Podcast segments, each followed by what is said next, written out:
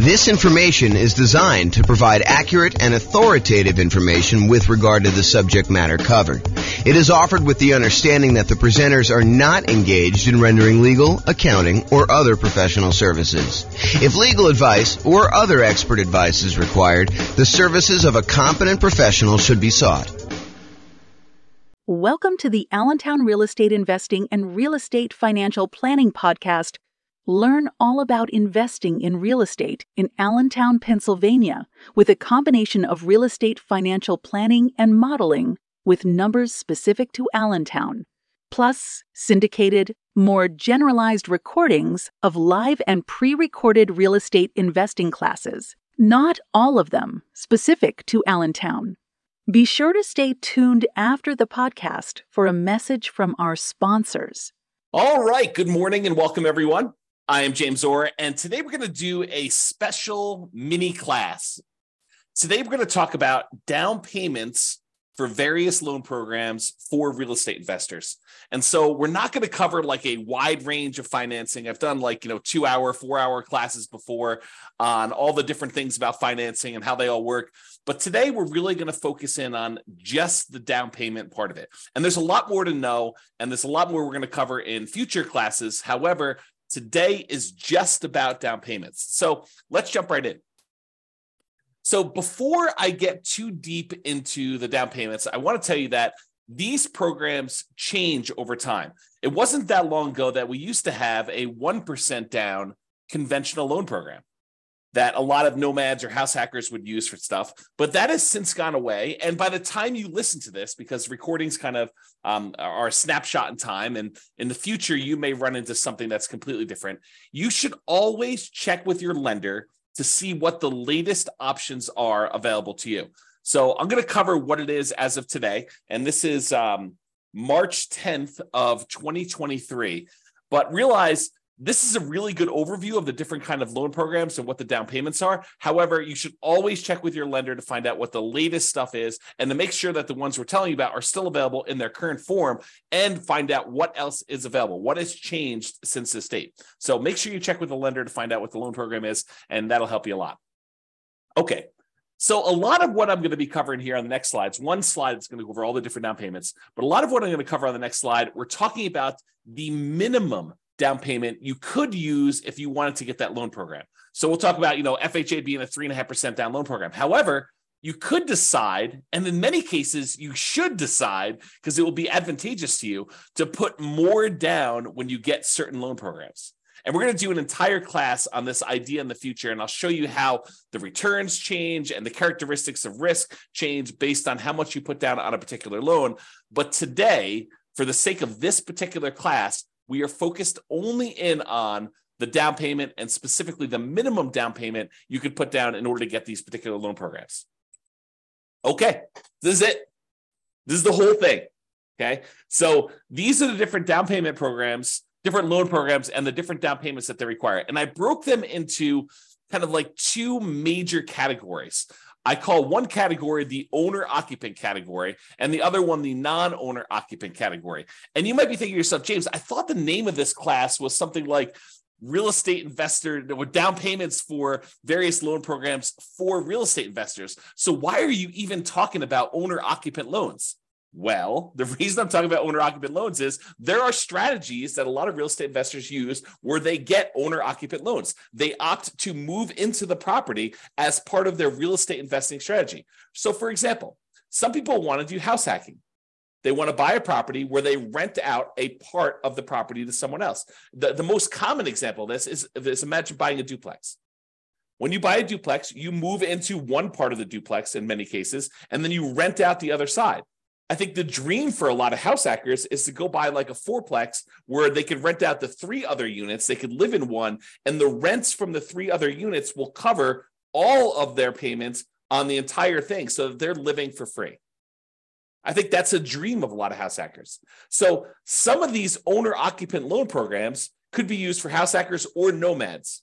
Nomads, if you remember, are people that buy a property as an owner occupant they get owner occupant financing, sometimes nothing down financing, sometimes you know very low down payment financing. They move into the property for a year, at least a year, And why is it a year? It's a requirement of the lender in most cases. So the lender's going to say to you, hey, listen, we'll give you this owner occupant financing, this really good, desirable owner occupant rate, which is usually better than the investor rate.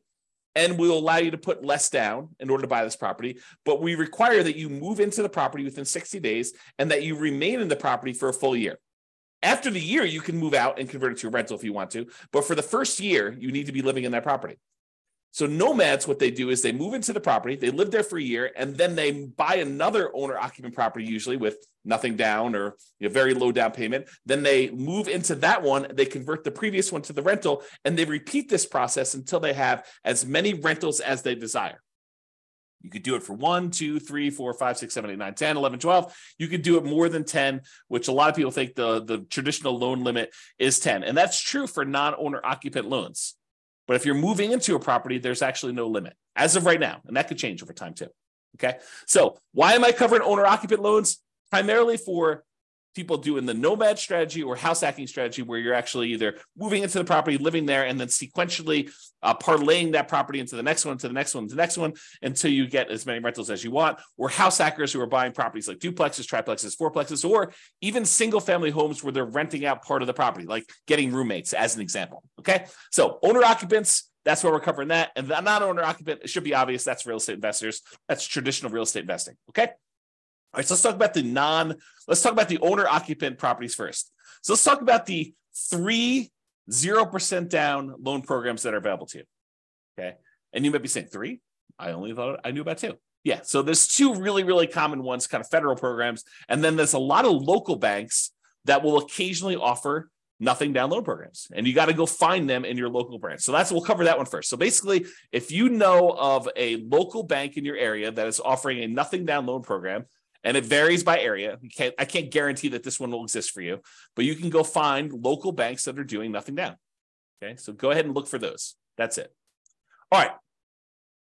The VA loan program is one of the other nothing down programs, and it requires that you have VA eligibility. So if you served in the military, um, and in some cases, if your spouse or uh, parents serve this, I think there's some weird carve out exceptions, but go check with your lender to find out what the eligibility requirements are for those. But usually it's when a, a person is a veteran, they served in the military themselves and they have VA eligibility, they can get a nothing down loan program in order to be able to buy a property. So you can buy a property, nothing down. There's no, I'm, not really covering PMI, but if I think about it here while, while I'm doing it, I'll sort of mention it. So VA technically doesn't have PMI. They have what's called a funding fee instead. Basically, instead of paying a big lump sum private mortgage insurance payment upfront to kind of cover the lender, in that case, VA charges a upfront fee in order to protect the lender who is guaranteeing the loan. So, the, or the the veterans um, administration who is guaranteeing the loan for the uh, individual lender doing the VA loan. Okay, so basically, it's a nothing down loan. It does require a funding fee. You can finance that funding fee um, instead of having PMI. The other nothing down loan program is the USDA loan program. That's the US Department of Agriculture program. It is designed primarily for low income borrowers buying in rural areas. So are you going to be able to buy this usually in like a big city? No, probably not. But if you move to the outskirts of the city, you may find areas that are USDA USDA eligible, and if you have meet these certain income requirements, you may be able to get those um, special loans and be able to get a nothing down loan program there. And similarly to VA, um, technically it's not private mortgage insurance, but there is a upfront funding fee for the USDA loans, and there's also an annual fee for the USDA loans. Uh, that's sort of like an equivalent of PMI.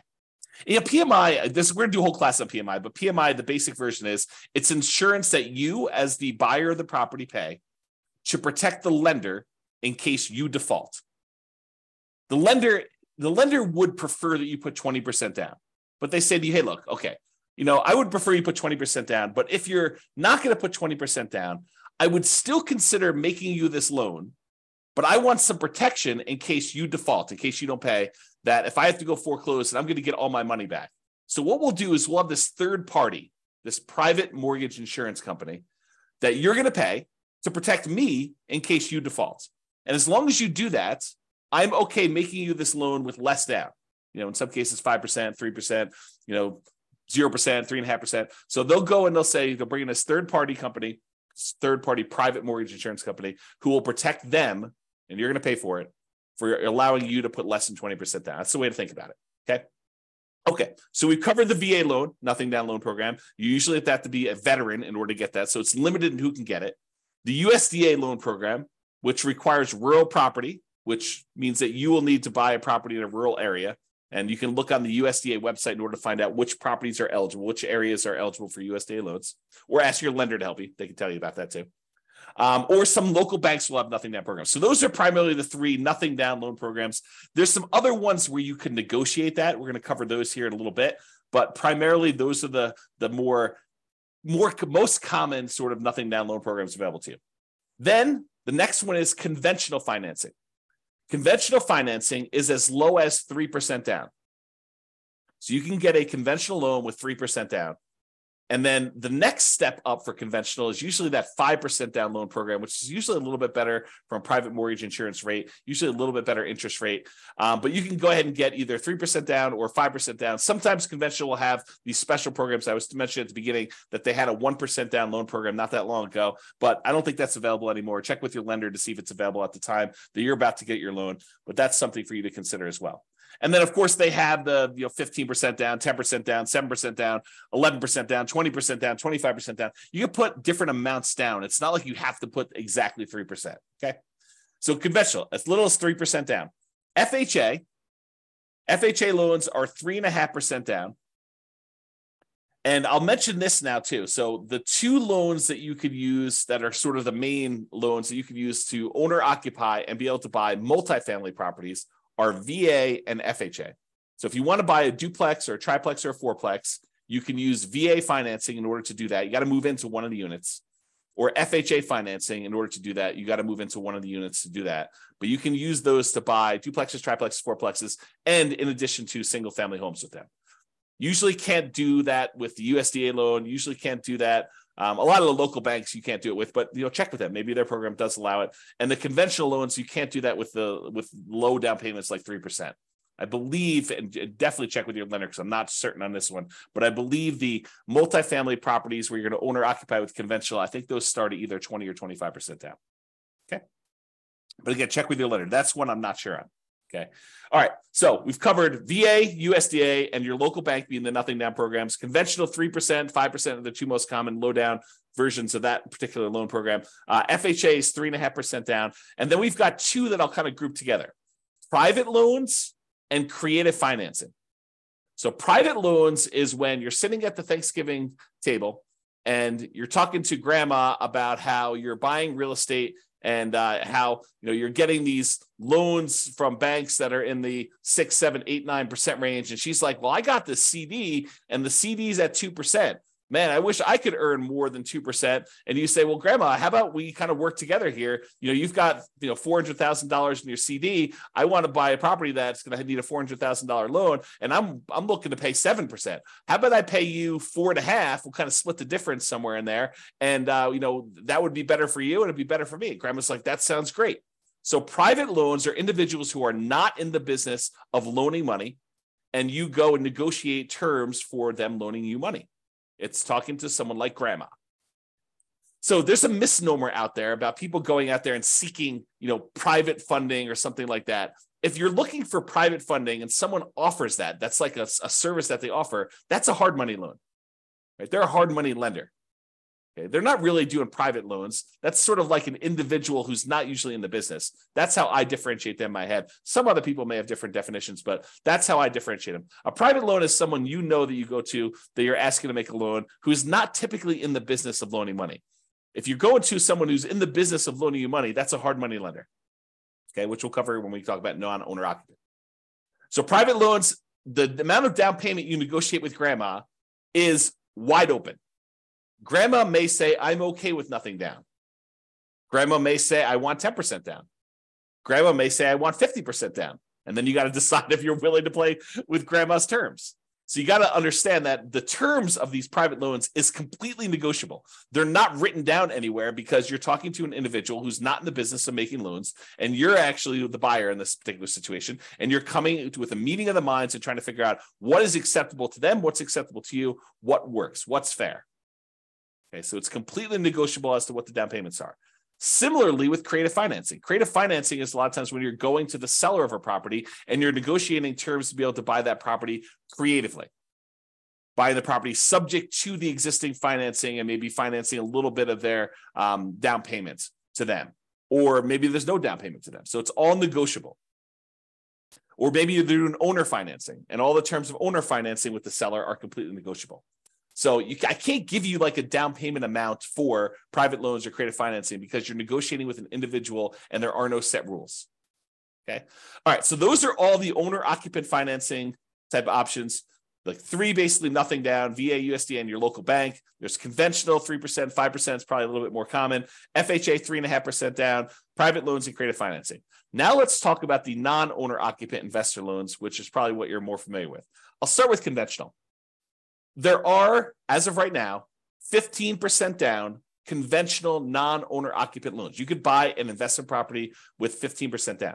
Now, you're going to have a slightly higher rate and you're going to have private mortgage insurance because you're putting less than 20% down on usually on those loans. Okay. Or you could bump up to 20% down and you can have no PMI and a lot of times people will actually voluntarily put more down when buying conventional loans, non owner occupant, because the interest rate tends to improve. And the jump, usually from 20% to 25%, is usually significant enough that if you can, it's probably worthwhile doing that to improve cash flow, which we will talk about in another class. Okay. But conventional, as low as 15% down with PMI, 20% down without PMI. Hard money loans, we talked a little bit about that. We talked about private loans. Hard money loans are for people in the business of loaning money. They typically are short term commercial loans. Uh, think, think a loan for someone doing a fix and flip, and that's probably the most common version. They want to go buy a property that they're buying at significantly below market because it needs a lot of work. They're going to a hard money lender, and the hard money lender says, okay, I'll loan you 70% of the after repaired value of the property um, and I will loan you that for six months so that you can get the property, purchase it, rehab it, and then refinance it or sell it and get out of that loan. And these can be nothing down.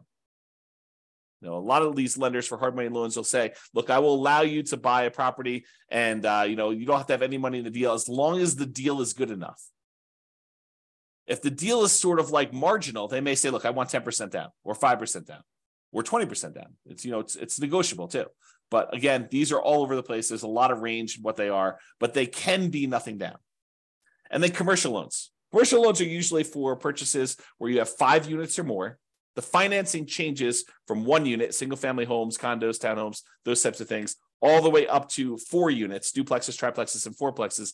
After that, the financing changes considerably to these commercial loan products. A lot of the commercial loan products, not all of them, but the majority of them are um, not fully amortized loans, and they are not 30 year fixed rate financing. A lot of them have balloons or interest rate adjustments in them.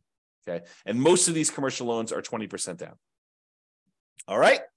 That is the down payments on all the different loan programs. So, in conclusion, always check with your lender for the latest information about different loan programs. They change. Just because I told you about these today doesn't mean that you'll call up tomorrow and the loans won't be slightly different. They can change over time. Some of them may go away, some of them may add more. Make sure you check with your lender and ask them what are all the different options available to me. I want to be able to evaluate all of them. Okay. You can and sometimes should put more down, and it may be advantageous for you to do so. Okay. And there's a lot more to loans than down payments. You know, I covered just the down payments to kind of keep this discreet and covered in a very small topic in a very small amount of time. But there's a lot more to loans, and we're going to cover those in future modules. All right. This has been James Orr. Hope you enjoyed. Bye bye for now. With home prices up, mortgage interest rates up, and rents up, but not quite enough to counteract the higher prices and interest rates. Cash flow on rental properties in Allentown is harder than ever. Book a call with the Real Estate Financial Planner to apply our proprietary 88 strategies to improve cash flow on your rentals. See the show notes for a link to schedule your call and improve your cash flow today.